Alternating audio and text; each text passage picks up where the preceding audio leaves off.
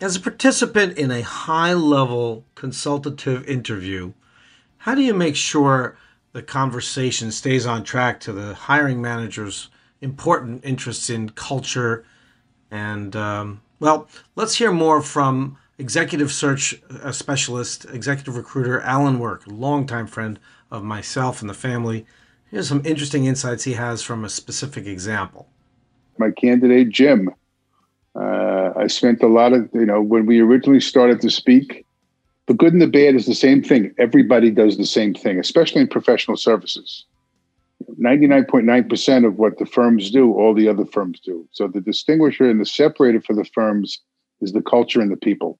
Mm-hmm. Real estate's location, location, location. Consulting's the people, the people, the people. Yeah. Um, I spent a lot of time with Jim reinforcing and making sure he understood what he was getting involved with, and as importantly, who he was getting involved with throughout.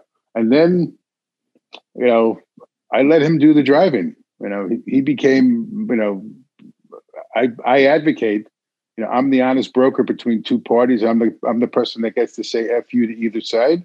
Mm. But I handed him the steering wheel, and I, you know, let him drive and helped him through that process. Went off the rails at one point. I, you know, helped steer it back on the road. As as a as a as a psychologist once said to me when I was talking about children, he said, "Look, you can't steer for them. If they're going to go off the road, bring them back on the road."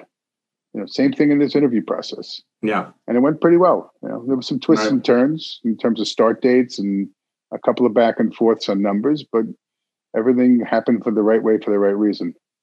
You can find the full conversation we had on this subject right here on the Career Transition Experts.